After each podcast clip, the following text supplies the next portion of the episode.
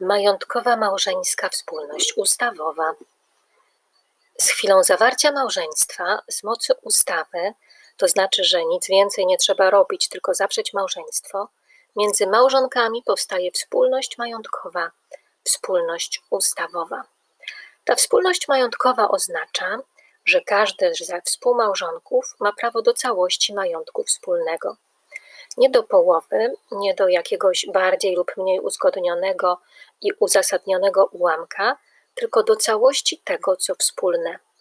Bo uwaga, oprócz tego, co wspólne, jest też dosyć spory zbiór tego, co wspólnym nie jest. Nazywa się majątkiem osobistym małżonka. Ale najpierw o wspólności. Ta małżeńska ustawowa wspólność majątkowa obejmuje wszystkie przedmioty majątkowe nabyte w czasie jej trwania, za wyjątkiem tych, które z mocy ustawy wejdą do majątku osobistego. I nie ma znaczenia okoliczność, że jedno z małżonków zarabia miesięcznie 1 tysiąc złotych, a drugie 20 tysięcy. Każdemu z nich przysługiwać będzie prawo do dysponowania łącznie 21 tysiącami złotych miesięcznie. I nie ma znaczenia to, czy dany składnik majątkowy nabędzie jeden z małżonków, czy też zostanie nabyty przez oboje małżonków. Na przykład, że w umowie notarialnej dokumentującej zakup nieruchomości notariusz wpisze jako kupującego tylko jednego z małżonków. Jeżeli ustawa mówi, że dany element, czyli dany składnik majątkowy wchodzi do majątku wspólnego, to wchodzi już. Chyba, że zostanie to zmienione małżeńską umową majątkową. Piszę o tym niżej. Istotne jest tutaj to, za jakie pieniądze ta nieruchomość została zakupiona. Jeżeli użyte zostały fundusze stanowiące majątek wspólny, np. dochody z wynagrodzenia za pracę, to ta nieruchomość wchodzi w skład majątku wspólnego. I jeżeli w księdze wieczystej nieruchomości zakupionej przez jednego ze współmałżonków, ale w czasie trwania wspólności majątkowej i za majątek wspólny zostanie wpisany jako właściciel tylko ten jeden małżonek kupujący, to drugi małżonek ma prawo domagać się, aby wpis w księdze wieczystej został poprawiony. To znaczy, aby zostali wpisani oboje współmałżonkowie jako współwłaściciele. Do majątku wspólnego należą w szczególności 1. Pobrane wynagrodzenie za pracę i dochody z innej działalności zarobkowej każdego z małżonków. 2.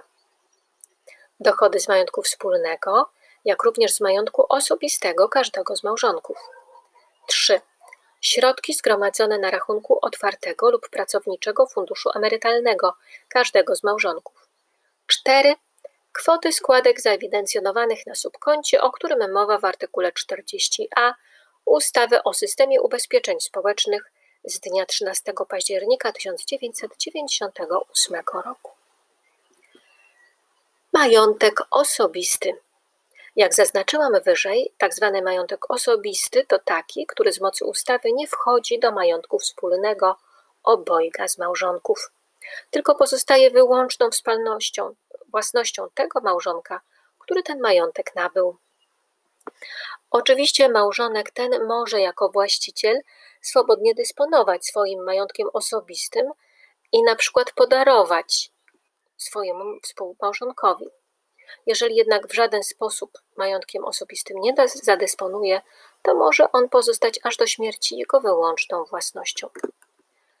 Do majątku osobistego każdego z małżonków należą 1 przedmioty majątkowe nabyte przed powstaniem wspólności ustawowej. 2. Przedmioty majątkowe nabyte przez dziedziczenie, zapis lub darowiznę. Ale uwaga, spadkodawca lub darczyńca może inaczej postanowić i zaznaczyć, że spadek po nim bądź darowizna mają wejść w skład majątku wspólnego. Musi to być jednak wyraźnie zaznaczone.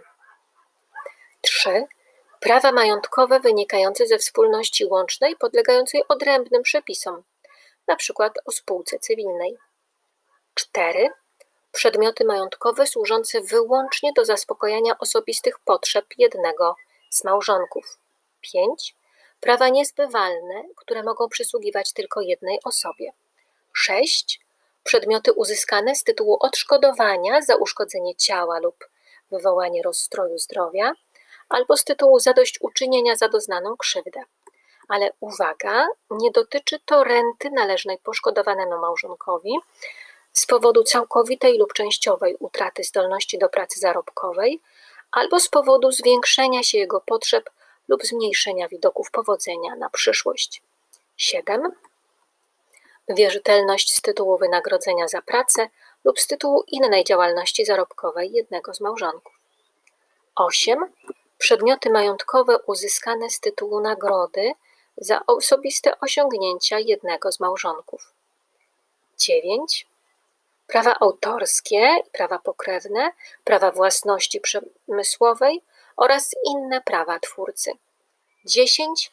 Przedmioty majątkowe nabyte w zamian za składniki majątku osobistego, chyba że przepis szczególny stanowi inaczej. Czy można to zmienić? Tak. Układ małżeńskiej wspólności majątkowej, tzw. Tak ustrój majątkowy stworzony przez ustawę, można zmienić, zawierając małżeńską umowę majątkową. Uwaga! Umowy majątkowe małżeńskie należy zawierać przed notariuszem w formie protokołu notarialnego.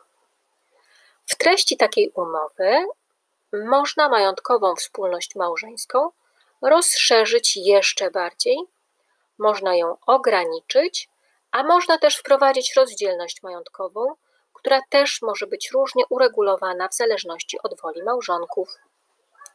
Taką umowę można zawrzeć nawet jeszcze przed zawarciem małżeństwa. Można także taką umowę zmieniać. Można też w trakcie małżeństwa dokonywać podziału majątku wspólnego, ale uwaga, nie w czasie trwania wspólności ustawowej. Najpierw należy zawrzeć umowę o rozdzielności majątkowej małżeńskiej.